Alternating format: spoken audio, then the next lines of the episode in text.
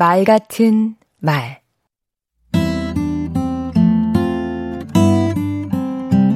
안녕하세요. 강원국입니다.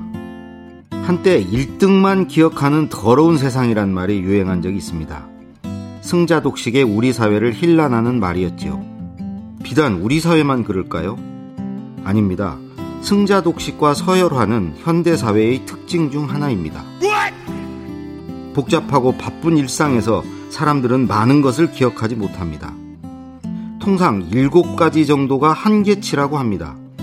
그래서 책 제목도 7가지를 강조하는 것들이 많지요. 아하. 성공하는 사람들의 7가지 습관처럼요. 미국의 심리학자 조지 밀러 교수는 이에 대한 실험을 했는데요. 사람들에게 여러 형태의 그림을 보여준 후 크기 순으로 숫자를 매겨보라고 했습니다.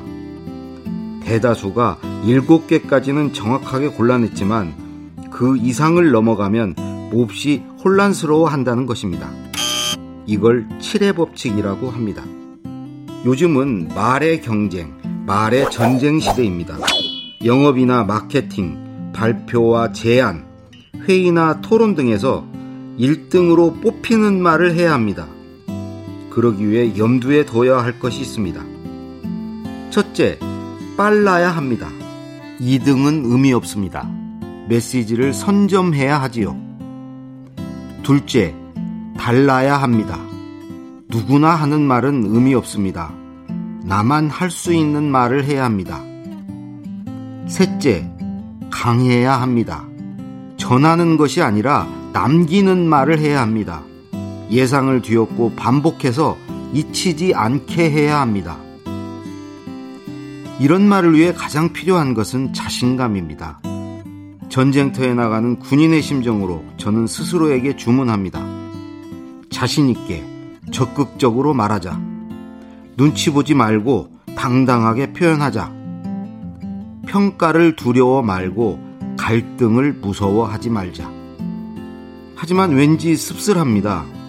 1등만 기억하는 세상. 7가지 안에 들어야 하는 현실이 행복하지 않습니다. 남을 이겨야 존재를 인정받고 그렇지 않으면 아무도 알아주지 않고 기억하지 못하는 사회.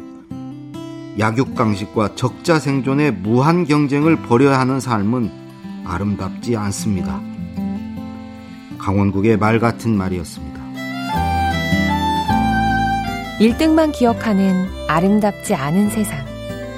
잘하려는 노력과 자신감만큼은 아름답기를.